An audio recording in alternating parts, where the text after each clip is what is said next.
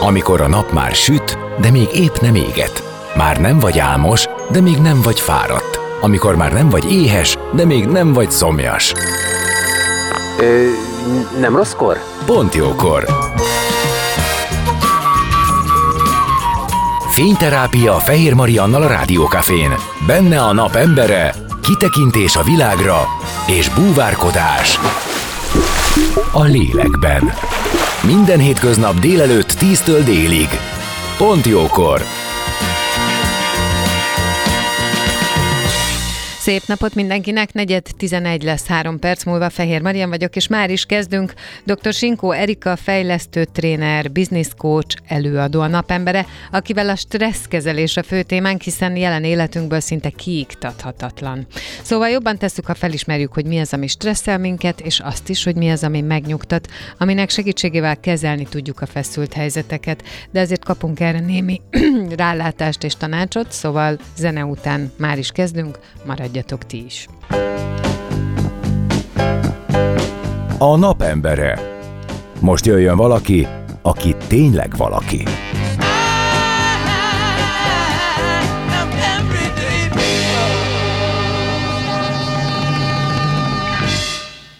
Szép napot mindenkinek! Már is kezdünk itt a Pontjókorban. A napembere dr. Sinkó Erika, fejlesztő tréner, business coach, előadó, akit köszöntök. Szia! Szervusz Marian, jó napot kívánok mindenkinek! Nem utolsó szempont nálam, hogy a stresszkezelés, az indulatkezelés miatt hívtalak meg, hiszen nem sokára lesz egy tréninged, ami engem kifejezetten érdekel, de ugye a napembere az be is kell, hogy számoljon egy kicsit önmagáról, a területéről. És te elég sok mindennel foglalkozol, és elég régóta már azt gondolom, tehát, hogy sok Igen. a tapasztalatod. Talán már akkor elkezdhetted ezt, amikor még ennek nem is volt akkora divatja, mint most tehát a fejlesztésnek, önmagunk fejlesztésnek, szervezetfejlesztésének, és így tovább. Hogy volt ez? Igen, való igaz, hogy talán egy kicsit hamarabb kezdődött azáltal, hogy figyeltem a környezetemre, és figyeltem önmagamra. Eleve mindig is olyan munkám volt, hogy emberekkel foglalkoztam. Én tulajdonképpen úgy jöttem erre a területre, hogy marketing területen dolgoztam hosszú éveken át, és hát tetszik, nem tetszik, de én kiégtem ebben a ebbe a szakmába, és valahogy tényleg ilyen kicsit kafkai módon egyik napról a másikra, hál' Istennek nem bogárnak ébredtem, de hogy mégis, mégis úgy ébredtem, hogy, hogy valami véget ért, és valaminek el kell kezdődnie.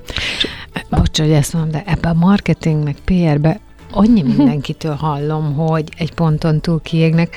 Valószínűleg ott nagyon nagy a pörgés, nem? És Igen. viszonylag rövid idő alatt minden erőforrásodat és tartalékodat így kiforgácsolod. Pontosan a pörgés nagyon nagy, nagyon színes, nagyon sokrétű volt az én munkám, és sok területnek voltam a marketingese, de az időnyomás, a mindennek való megfelelés, ugye ezek pont olyan kulcsok, amik idővel a burnouthoz vezetnek el bennünket, azok valahogy olyan erősek voltak nálam, és olyan régóta, tíz évig dolgoztam ezen a területen, nálam ennyi, akkor úgy éreztem, hogy elég. És akkor volt egy ilyen kisebb válság az életemben, ami pont ebből adódott, hogy kiégtem, és utána kezdtem el magamat újra építeni. De azért nekem van egy tanári végzettségem, vagy volt egy tanári végzettségem, ami egy kiváló alap volt arra, hogy mondjuk módszertani oldalról, vagy pedagógiai, pszichológiai oldalról én egy kicsit másképp tudjak nézni mondjuk egy csoportra, vagy egy fejlesztésre. És akkor gyakorlatilag így végeztem el többféle iskolát, és, és kezdtem el azzal foglalkozni, amit, amit, amivel most foglalkozom tulajdonképpen már több mint tíz éve, és valódi szerelem, szóval igazán szerencsés vagyok. Az, hogy fejlesz embereket, vagy egy csapatot, egy szervezetet, ott nagyon meg is kell figyelni nyilván az ő dinamikájukat, tehát bizonyos szempontból kívülállóknak kell maradni. Ezért aztán azt gondolom, hogy akár mennyire is csapat, te mindig egy kicsit magányos vagy. Mindenképp van bennem egy magányosság ilyen szempontból, igen, mert hogy Ami nem egyébként abban is segíthet, hogy tehát le is tudsz kapcsolódni, nem? Na, ez nagyon fontos, amit most mondasz. Nem lehetek annak a csapatnak a része teljesen, teljes egészében, mint akivel dolgozom, és amin dolgozom. Mert hogy teljes empátiát például nem mutathatok, mert ha teljes empátiát mutatok, akkor el fogok jutni érzelmileg, mentálisan arra a szintre, ahol ők vannak. Ez nem rossz szint, tehát hogy ez nem fönt vagy lent, hanem egy bizonyos érettség és egy bizonyos szintet jelent, de, de nem jó, mert akkor nem léptek nem jó, tovább. akkor nem lépünk tovább. Igen. Igen. Igen, már pedig a cél az általában, hogy tovább lépjetek. Igen. Ez is egy kérdés, hogy milyen esetekben keresnek téged? Sokféle esetben, ez most egy kicsit furcsán fog ö, hangozni, de hogy ö, például vezetői kompetencia fejlesztés az a leginkább jellemző az én munkámra, de nem csak vezetői, hanem munkatársi. Én nagyon szeretek úgy fejleszteni, hogyha van előtte valamiféle mérés, nem ragaszkodom ugyanakkor foggal körömmel a méréshez, de valahogy nekem is egy biztonság, és, és azt gondolom, hogy a fejlesztési oldalról is egy biztonság, amikor lát az ember egy, egy nem, nem is csak az ember, én látok egy tesztet, és látom annak az eredményét, és látom, hogy hol vannak akár olyan értékek, amik, amik nem azon a szinten vannak, ahogy mondjuk egy vezető vagy egy szervezet szeretné, hogy az adott munkatárs vagy egy adott csoport legyen. Tehát nekem nagyon sok ilyen jellegű munkám van, amikor kompetenciát mérek, és a mért eredményekre megnézzük, hogy a, akár a többségnek, akár egy-egy embernek, egy-egy vezetőnek vagy munkatársnak milyen fejlesztésre van szüksége. De van olyan is, hogy nem egy méréssel keresnek meg, hanem azt mondja a vezető, hogy úgy érzem, a csapat széthúz. Ezek nem a klasszikus csapatépítők, tehát ez a dőj hátra, aztán vagy elkapunk, vagy nem, tehát hogy nem, hanem hogy hogyan tudunk együttműködni, hatékonyabbak lenni, hogyan tudjuk magunkat jobban érezni ahhoz, hogy mi együtt tudjunk majd utána működni, és ne csak együttműködni, lehetőleg hatékonyan tudjunk együttműködni, és eredményeket tudjunk közösen le- letenni az asztalra. Tehát, hogy van, amikor nem mérés alapján dolgozom, hanem egy-egy vezetői érzés vagy igény szerint keresnek meg. Nagyon érdekes, és szerintem roppant összetett amiket mondtál, és fel is vedd bennem kérdéseket, például a vezető személyéről. Azt gondolom, hogy sok esetben van az, hogy a vezető azért vezető, mert nagyon-nagyon tudja a szakmáját, nagyon ért hozzá. Igen. Viszont lehet, hogy nem rendelkezik ezekkel a skillekkel, uh-huh. ami vezető pozícióba fontos lenne. Uh-huh. Gondolom, hogy itt ezt a geppet lehet egy kicsit csökkenteni, és talán ez a jobbik felállás, mint hogyha fordítva lenne. Hát, hogyha ha vezetőfejlesztő, igen, ha vezetőfejlesztések kapcsolatban keresnek meg, akkor sokszor alapja egy mért ö, eredmény, egy kompetencia mérés. Olyan is van, hogy a vezetőnek a vezetője keres meg, hogy itt ez a kolléga alapvetően jó szakmailag, de a csapatával nem tud jól kijönni. Na, egyébként erre akartam rákérdezni. Lehet, hogy valakit bár jó az ő szaktudása, de a vezetői pozícióból mégiscsak kilök az, hogy adott esetben ő nem képes, vagy nem úgy vannak uh, uh, húzalozva az ő dolgai, az is lehet, hogy még neki is kényelmetlen, nem? Hogy ne lehetne, hogy ne lehetne. A vezető vezetői lét, a vezetői szerep egy tanulható szerep, ahogy mi is tanulunk bele szerepekbe. Meg administratív, nem? Tehát ott igazából az a kérdés, meg logisztikus, az a kérdés, hogy jól tudja az erőforrásokat használni. Ez is kérdés, és Ez az is kérdés, kérdés, hogy az önmagában lévő erőforrásokat tudja használni. Egyáltalán tisztában van-e kellőképpen azokkal az erőforrásokkal, amivel ő rendelkezik, vagy a csapata. És a csapatán belül, ezen belül az egyes tagok micsoda, milyen erőforrással rendelkeznek. És ugye ez nem baj, ha egy vezető ezt nem látja át, legalábbis az én oldalamról. Nyilván nem baj, mert ezek tanulható uh-huh. működési módok, és ez ebben a jó, hogy, hogy tanulható, és amit én tapasztalok az, a hazai piacon, hogy a vezetők nyitottak is tanulni ilyen irányba, hogy ők jobbak és eredményesebbek legyenek. És értik azt is, hogy ez nem csak őket szolgálja, hanem, hanem egy, magát a csapatot, magát a szervezetet is szolgálja. Tehát, hogy ez, ez ráadásul egy ilyen több, mint tényleg, mint a segben a hagyma. Tehát, ez egy ilyen több rétegű, nagyon szép történet. Hát meg nyilván vezetőként azért azt érzékeli, hogy egy cégnek az életes sikere múlik ezen, és a, ha ő minél jobb vezető, annál jobban működik a csapat. Igen. Ezt már valószínűleg nem kell feltétlenül elmagyarázni. Ám de azt képzelem, hogy aki nem rendelkezik ezekkel a skillekkel, annak még ha szeretne is tanulni, de azért nem könnyű, nem? Tehát nem tudom, hogy ez ott egy ilyen egy per egyes megoldások vannak ilyen vezető kompetencia fejlesztésben, vagy milyen módszerekkel dolgozol? Van egy per egyes, ugye ezek az úgynevezett coaching ülések, amikor face-to-face ülök le egy vezetővel, és így dolgozom. Én nagyon szeretem ezt a jellegű fejlesztési munkát is, és nagyon szeretem azt, amikor egy vezetői kört tanítunk meg, e, a tanítunk nem én tanítom, hanem közösen tanulunk meg a kultúrába, egy vezetői kultúrát hozunk azáltal létre, hogy egy közös tréningen vesznek részt, és akár kommunikáció, akár idő én nem szeretem annyira az időgazdálkodás, sokkal inkább azt gondolom, hogy a tevékenységeinkkel kell gazdálkodnunk, Igen. mert hogy ugye az idő az egy, az egy objektív. Ez van. Az egy perc, 60 másodperc lesz mindig. Szóval, hogy sokkal jobban szeretem azt, hogy a tevékenység gazdálkodás, a visszajelzés kultúrának például egy, a bevezetése, hogy ne csak én, mint vezető adjak visszajelzést, merjen fogadni a kollégáktól a visszajelzést, és ezt illesszük be a kultúrába. Tehát, hogy én, én szeretem az egyéni fejlesztéseket, de, de azt gondolom, hogy hozzám egy fokkal közelebb áll az, amikor csoportos fejlesztésről beszélünk vagy kis csoportos fejlesztésről, talán így, így tudom ezt mondani. És akkor mi történik? Egymással is kell foglalkozniuk, vagy külön-külön? Tehát igazából arra vagyok kíváncsi, hogy a folyamat az hogyan zajlik, és mi az, ami kibontakozik. Ugye mindig van egy kitűző cél, én nagyon sokat fordítok arra, nagyon sok időt fordítok a tréningek előtt arra, hogy megértsem, hogy mi az, amire mi keresünk, megoldást keresünk egy, egy céggel, vagy egy cégvezetővel. Ezzel az én, én időm jelentős része elmegy. Ha pontosan értem, ha, ha tűpontosan látom, hogy miről van szó, és nyilván, hogy ezt kérdezéssel oda-vissza tisztázzuk, akkor, ér, akkor ö, mondom ki, és értem meg én azt, és mondom ki, talán ez a jó sorrend, hogy előbb én megértem, és kimondom, hogy akkor az az, az, az eredmény, hogy eddig fogunk eljutni, az megfelelő-e, milyen, milyen hatása lesz ennek a szervezetre, akár kommunikációs témában, ha mondjuk vegyük ezt, ennek milyen hatása lesz a szervezetre, az első számú vezető honnan fogja látni, hogy a vezetőivel elértük ezt a célt, a munkatársnak miből kell észrevenni, hogy a vezetőnek észre kell levenni valamiből, látni fogja valamiből a munkatárs, ugye a vezetőnek más már a működése. Tehát, hogy, hogy annyi történik, hogy amikor tisztázzuk, hogy milyen célt szeretnénk elérni, én szépen elvonulok, lefejlesztek egy, egy nap, két nap, attól függ, hogy mi a téma, mettől meddig szeretnénk eljutni, belemennek a vezetők ebbe a folyamatba, belerakom őket ebbe a, a folyamatba, itt aztán van egyéni munka, van csapatmunka, van kettes munka,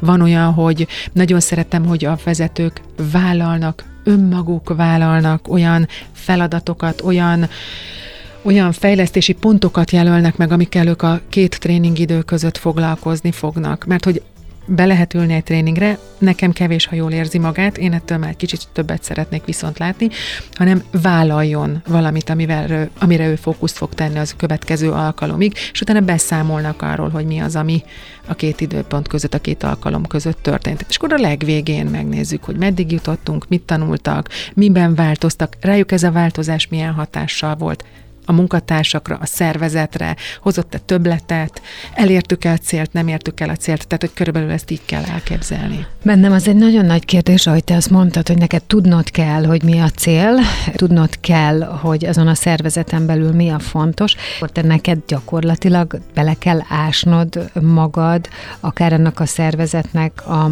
nem csak a működésébe, hanem a tevékenységébe, mert az, hogy egy szervezetben mi a cél, nyilván teljesen más ott, ahol emberekkel foglalkoznak, ott, ahol egy terméket állítanak elő, ott, ahol nem tudom, gazdasági ö, szempontokat kell ö, figyelembe venni, ahol azt kell figyelembe venni, hogy minél kevesebben, minél több dolgot megoldjanak, mm. akkor neked meg kell ismerned egy csomó-csomó-csomó szervezetet, mert ami egyik helyen érték, és követendő, és elérendő, az a másik helyen nem biztos, hogy kell. Ö, összetett, amit mondasz, de, de hogy egyébként jól gondolod. Ami engem a leges legjobban érdekel ilyenkor, hogyha soft skill-ekről beszélünk, hogy mik azok a, az eredmények, ami értéket jelent majd önmagának a vezetőnek, a szervezetnek, munkatársnak. Hát mi az az eredmény, amitől ők eredményesek lesznek? Majd. És hatékonyak, Igen. és hatékonyak is. De, de jól látod azt, hogy egyébként beleásom magamat, tehát hogy a szervezetbe is valamilyen szinten, mert hogy én jó, ha értem, ez az a mögöttes tudás, amire nekem szükségem van, jó, ha értem, hogy mondjuk a szervezeti hierarchia hogyan épül fel, amikor ők foglalkoznak valamivel, amikor akár egy kereskedelmi cégről van szó mondjuk, akkor egyébként milyen folyamataik vannak.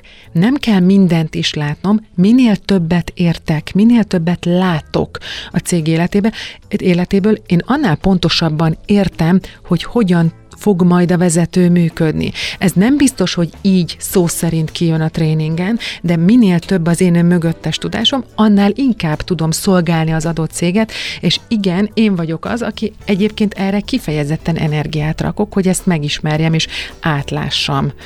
Akár az e- megismerkedő beszélgetés, akkor nyilván nekem most már visszatérő nagy cégeim vannak, ahol már azért látom ezeket a folyamatokat, de én azt gondolom, hogy ez fontos tréneri oldalról ezeket látni, és érteni, hogy ez a vezető vezető nap mint nap mivel áll szembe, mi az, ami neki problémát okoz, erőforrás hiány van, vagy ő nem tudja alokálni jól a, a feladatokat, és, és nem tudja elosztani a, a, fel, a napi szintű feladatokat. Tehát, hogyha mondom, minél pontosabb, minél több információ van, én annál pontosabb tudok lenni. Gondolom, hogy akkor a te feladatod az is, hogy észrevett, és ha kell felhívni a figyelmet arra, hogyha egy-egy pozícióban nem a megfelelő ember ül, és a nem a megfelelő alatt a kompetencia határait értem, tehát gondolom, hogy nem a szakmai, nem feltétlenül a szakmai határait kell nézd, hanem azt, hogy abba, ahhoz a területhez mire van szükség. Én ezt látom, de nem kérek felhatalmazást arra,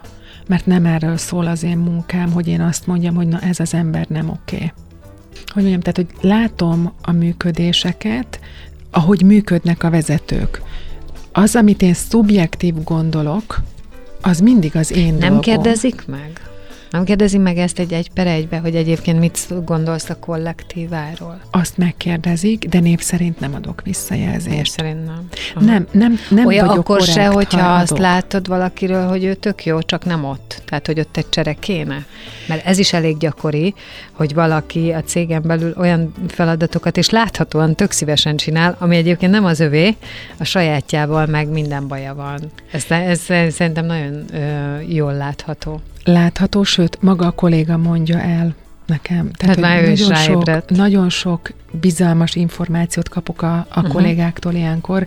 Azt szoktam mondani viccesen, hogy, hogy meglepődnének a vezetők, hogy mennyit tudok, a vezetők vezetőjéről beszélek, mondjuk az első számú vezetőkről akár, hogy meglepődnének, mennyi mindent tudok egy cégről. Ö, nem, én a másik oldalon állok. Én azt szoktam mondani, hogy ha valaki nem érzi jól magát a pozíciójában, abban a vezetői pozíciójában, ahol van, akkor merje kommunikálni, és rájönnek. Mindig rájönnek maguk a HR-esek is, vagy, vagy azok, akik ebben a témában érintettek, hogy az adott kollégát el kell onnan mozdítani. Nem vagyok, megmondom őszintén felhatalmazó, és nem is szeretnék felhatalmazást kapni. Velem a legtöbbször együttműködek a kollégák. Értik, hogy én azért vagyok ott, hogy segítsem az ő mindennapjaikat, hogy sikeresebbek, eredményesebbek, hatékonyabbak, azt fogom mondani, kiegyensúlyozottabbak legyenek. Nem tartanám korrektnek, ha én egy betekintést, én egy szeletet kapok ennek az embernek a működéséből, és nem lenne korrekt, hogyha én ebbe beleszólnék.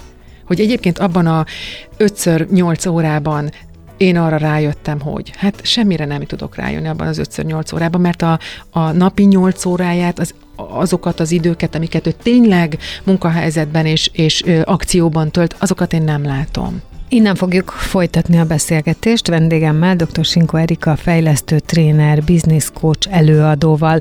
Zene után jövünk vissza, maradjatok ti is. A napembere. Most jöjjön valaki, aki tényleg valaki.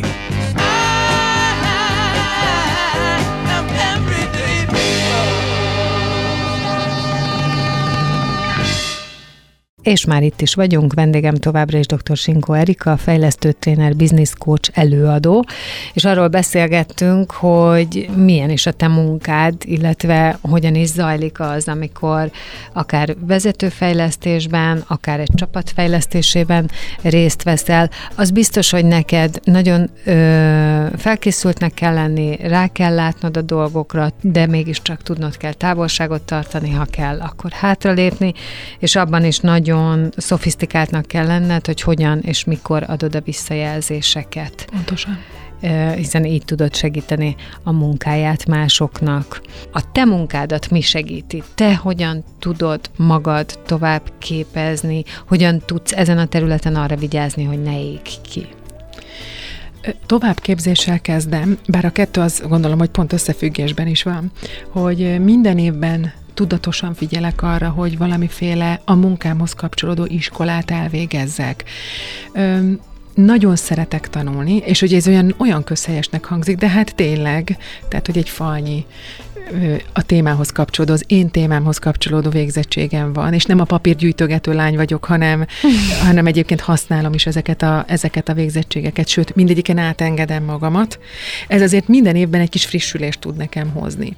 Ez az egyik. A másik, hogy én ne égjek ki, ugye mindenkit érint, aki égés, aki emberekkel foglalkozik. Ez lehet egy boltos néni, ez lehet egy tréner, ez lehet egy jogász, egy lehet egy ügyfélszolgálatos munkatárs. Én nagyon szerencsés vagyok, mert tudatosan figyelek arra, arra, hogy egy-egy intenzívebb idő után, időszak után én leállok. Tudatosan leállok. Tehát azt mondom, hogy az elkövetkezendő három hétben, négy hétben most töltődni fogok, és nem fogok ö, úgy emberek közé menni, hogy én teljesen ledaráljam magamat nullára. Ugye, sajnos nekem már van előzetes ilyen, ahogy említettem is, kiégésben tapasztalatom, Igen. és hogy ezt azért elég volt, köszönöm szépen egyszer megtapasztalni, most már azt gondolom, hogy tudom ezt tudatosan kezelni. Tehát, hogy tudatosan iktatok bele töltekezési időt. Úgyhogy ezt tudom mindenkinek mondani, bármilyen területen dolgozzon, hogy tudatosan be kell inktatni olyat, amikor amikor teljesen más állapotba engedjük magunkat, és máshova tesszük a fókuszokat, mint egyébként a napi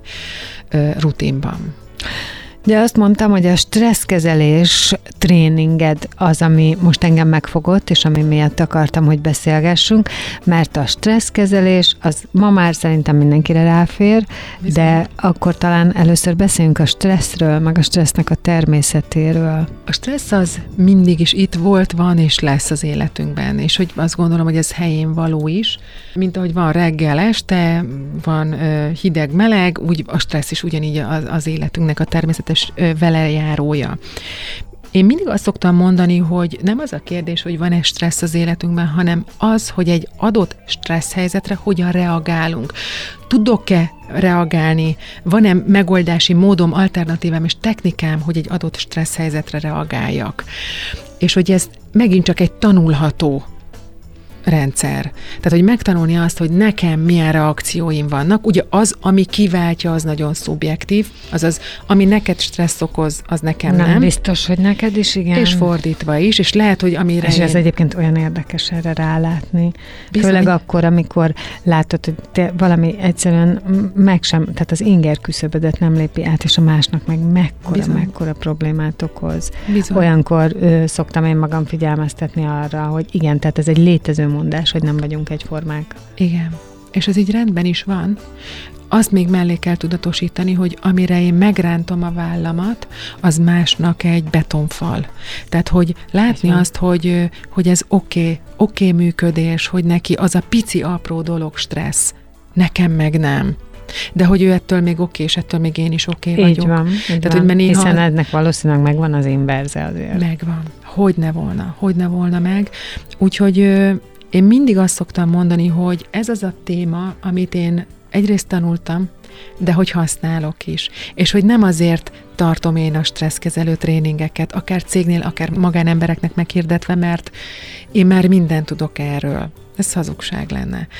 Nagyon sok mindent tudok. Talán hamarasabb, hamarabb tudom a stressz szintemet visszahúzni egy belső egyensúlyi állapotra, mint mások. De ez, ez bárki által elsajátítható technika és tudás. És kell is, mert hogy annyiszor halljuk, mindenki hallotta már, hogy a krónikus stressz, az állandó stressz állapot, az mit okoz egészségügyileg, szívinfarktust, érelzáródástól kezdve nagyon-nagyon sok mindent, de hogy valahogy így megrántjuk a vállunkat, és tovább megyünk működünk. És ugye ez nem jó működés. Azért, mert hogy a stresszre azt gondoljuk, hogy az életnek a velejárója. Én, én is azt képzelem egyébként, amit ebből a mondandóból is kijön, amit te mondasz, hogy azért, azért nem ár, mert ez egy nagyon kiszolgáltatott állapot lenne, hogyha a stressz az életünk vele, egyébként nem lenne az. Tehát Az, ez egy, az. ez egy kiszolgáltatott helyzet, és ez ellen egyetlen egy módon tudsz tenni, hogyha tényleg elkezded felismerni, megismerni legalább azokat a stresszeket, amikre fel tudsz készülni. Igen. Tehát, hogyha, és ez akkor már eljutunk az önismeretig, tehát, hogyha én ismerem magam, és tudom, hogy mik azok a helyzetek, amik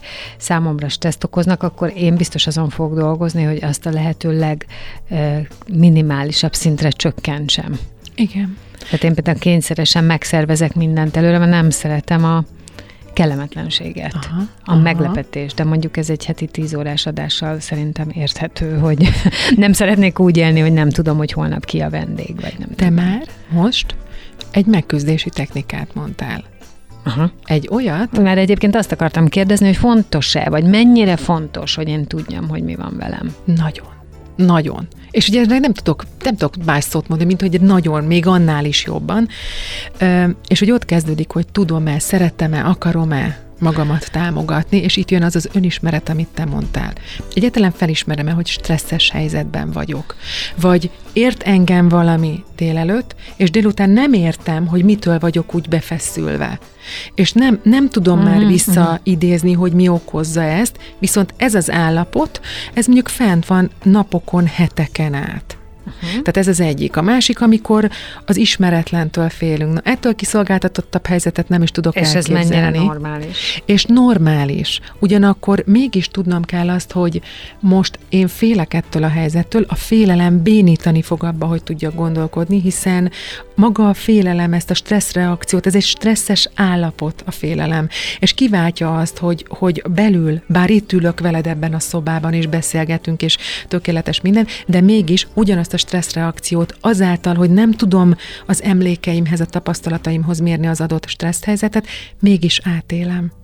És olyan sokszor okozunk magunknak ilyen képzelt dolgokból stressz helyzetet, hogy ahelyett, hogy hagynánk regenerálódni a szervezetünket, megélnénk az itt és mostot, belerakjuk magunkat. Csak azáltal, hogy buszon utazva végig gondoljuk, hogy délután mennyi minden van, és úristen, hogy fogom ezt elintézni, és még vásárolni, és még ez, meg a. És a kutyát is el kell vinnem a futóba. Szóval, hogy már előre átérjük azokat a stressz helyzeteket, és elfelejtünk az itt és mostban lenni. Tehát, hogy nagyon-nagyon nagy, és nagyon sajnos, vagy nem sajnos, de nagyon gazdag ez a, ez a téma, amiről mi itt most beszélünk, és tényleg az a kérdés, egyetlen egy, hogy teszek-e önmagamért valamit, vagy ledarálom magamat, és nem értem, hogy miért nem kiegyensúlyozott a párt kapcsolatom, én miért hízok el, miért nem tudok nyugodt lenni, mitől hullik a hajam, miért nem al- alszom éjszakánként, és akkor csak ezek úgy, úgy hát jó, hát más sem alszik éjszakánként, és akkor megyünk tovább.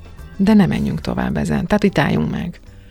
Milyen megkötési technikát vagy módszert tudsz te átadni, segíteni ezzel bárkit? Mert azt hiszem, hogy tehát arról nem, arról nem beszélhetünk, hogy ne stresszelj. Arról nem. Igen, de arról igen, hogy, Hogy hogy mondod, hogy, stresszelj. hogy hogyan ne stresszelj, Igen. vagy mire figyelj. Vagy hogy kezeld, igen. Ugye többféle technika létezik. Én ezeken a tréningeken mindig többfélét mutatok. Azért mutatok többfélét, mert mondjuk, ha neked a meditatív jellegű Többfélék vagyunk, igen. nem oké, okay, akkor legyen valami olyan alternatíva azért a kezedbe, amihez te nyúlni tudsz majd akkor, amikor stresszes vagy. Én először is azt gondolom, hogy megérteni a stressznek a működését, hogy miért úgy működöm, ahogy, ez az alapja a stresszkezelésnek. Tehát, hogy értsem azt, hogy akkor, amikor stresszes vagyok, például miért nem tudok gondolkodni, és ennek a megértése, ezt én mindig elmondom a tréningeken, hogy miért nem tudunk higgadtan miért nem? gondolkodni. Azért, mert hogy ez a bizonyos stresszválasz központunk, ez aktívvá válik, és a stresszválasz központnak ugye az a feladata, hogy az üss és fuss reakciót ki tudja belőlünk váltani. Ez egy ősi belénk ö, Üs vagy fuss, Üs nem? vagy fuss, igen. Igen. Üs vagy fuss reakciót, ezt ki, ki váltsa. Ez azt jelenti, hogy minden olyan szerve, szervünktől, például az emésztőrendszerünk ilyen, de most pont nem az emésztőrendszer lesz itt a lényeg, elvonja a vért, Igen. hogy felkészítsen bennünket a megküzdésre. De ez ugyan, ugyanakkor azt is jelenti, hogy tulajdonképpen olyan agyi területek, amiknek a gondolkodása feladata, Onnan is. onnan is elveszi. És akkor gyakorlatilag ezért van az, hogy stressz helyzetben nem tudok például egy vizsgadrugba, nem tudok ö, nyugodtan és higgadtan maradni. De miért van az vajon, hogy bizonyos vizsgadrukban, meg mások nagyon jól teljesítenek? Ők megtanulnak valami olyan működési módot, hogy rájönnek arra, hogy tulajdonképpen a stresszjelek azáltal, hogy ők ilyen felfokozott állapotban vannak, igen. az nem visszahúz a teljesítménybe, hanem épp ellenkezőleg. Azért magas a púzusom, azért nő meg a vérnyomásom, azért, azért vagyok egy ilyen felkészült állapotban, hogy meg tudjak küzdeni. És ugye ez egy hitrendszer beli különbség például, ezzel Kelly meg Gonigel foglalkozik egyébként, van Magyarországon megjelent könyve, én nagyon nagy szeretettel ajánlom mindenkinek, és így ennek a megértése, ennek a dinamikájának a megértése, hogy, hogy azért nem tudok gondolkodni, mert még átadom magamat az érzelmeimnek, minél inkább megpróbálom visszaszerezni ezt a kontrollt a gondolkodásom felett. Minél inkább értem, megértem, hogy az az adott helyzettől tegyük föl, tegyük föl csak a példakedvéért, nem az életem múlik, annál inkább fogom tudni ezt a belső egyensúlyt visszahozni, és tudok keresni olyan megoldási módokat, alternatívákat, meditatív, fejben történő meg ö, ö, küzdés, fizikálisan hogyan tudom a stresszt oldani magamban, erre uh-huh. is vannak technikái. Tehát, hogy amint megértem, hogy mi történik bennem, abban a pillanatban fogok tudni egy technikához nyúlni, és értem azt is, hogy az, amiben most vagyok, az létező, valós állapot, és oké okay állapot, de most valamit magammal belül kezdenem kell ahhoz, hogy én újból egyensúlyba kerüljek. És ez is egyedi, nem? Tehát, hogy kinek mi segít. Abszolút. Abszolút. Én például, ugye magamat tudom idehozni, nekem azonnal mozgásba kell lennem. Tehát mennem, mennem kell.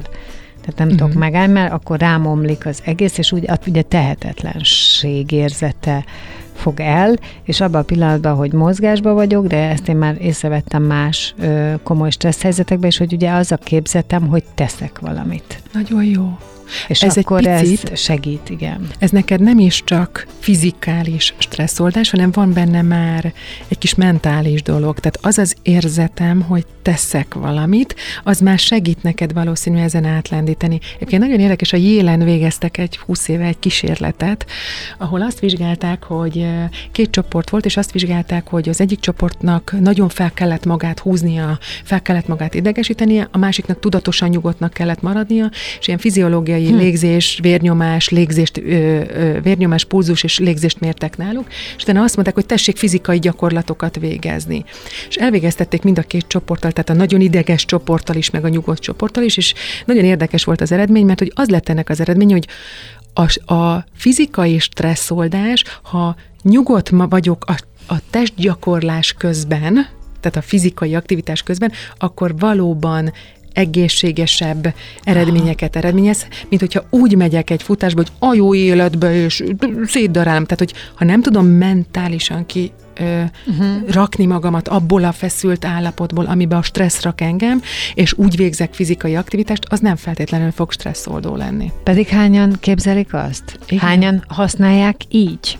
Én azt gondolom, De valószínűleg hogy, ott egy ponton túl megtörténik, nem? Megtörténik. Én is ezt, tehát hát hogy én is futok például, nagyon szeretem, tehát hogy nagyon, nekem is stresszesek a napjaim, ugye elmondtam, hogy engem sem kerül el, el a stressz, de nagyon tudatosan figyelek arra, hogy hogyha elmegyek futni, akkor én tudom, hogy nekem például ez zene, van, uh-huh. akit idegesít, engem nem. De hogy ezt nekem ki kellett próbálnom, hogy mi a legjobb. És akkor éveken át ö, zene nélkül futottam, és aztán rájöttem, hogy ha egy bizonyos dinamikájú zenét bekapcsolok, minden létező dolog, ami a fejemben van, kiugrik belőle, csodás, csodás, igen, csodálatos igen, érzés, és úgy futok, ez kicsit spirituális, hogy ilyen képeket rakok a fejembe, pozitív képeket rakok, amik egyébként idővel mindig visszaköszönnek valahogy. Tehát valahogy meg is valósulnak, de ez már inkább egy spirituálisabb vonal, és nem biztos, hogy mindenkihez ez, mindenkivel ez kompatibilis, de itt jön be, amit te mondasz. Nekem hozzám, és hozzád mi a kompatibilis, és ezt tudjuk meg el. kell találnia. Igen. Úgyhogy akkor uh, az egy fontos, szerintem, hogyha most így a tanulságokat nézzük, hogy felismerjem, ha stresszbe vagyok, fel, a, ne adjék, a, az sem rossz, hogyha egy idő után tudom, hogy mik azok a helyzetek, amelyek nekem stresszt Igen. okozhatnak, és akkor majd lehet előre készülni rá, vagy megelőzni. De a legfontosabb az az, hogy tudjam, hogy, hogy hogyan tudom kezelni. Mert még így is lehet egy csomó olyan stressz, vagy érhet egy csomó olyan stressz, amire nem tudsz készülni. Igen. Mert Igen. az élet olyan, hogy olyat is tartogat. Ilyen ez az élet, így Igen. szeretjük, Igen. Carpe diem. Igen, és közben meg így szeretjük. Hát most ennyi fért ebbe bele, és nagyon köszönöm, hogy itt voltál. Én is köszönöm szépen a beszélgetést. Dr. Sinkó Erika fejlesztő tréner, business coach és előadó volt a napembere, és most pedig zene és hírek után jövök vissza, és folytatjuk az életünk dolgaival. Hasonlóan izgalmas téma, Gyarmati Ritával a szenvedélybetegségekről beszélgetünk, maradjatok ti is.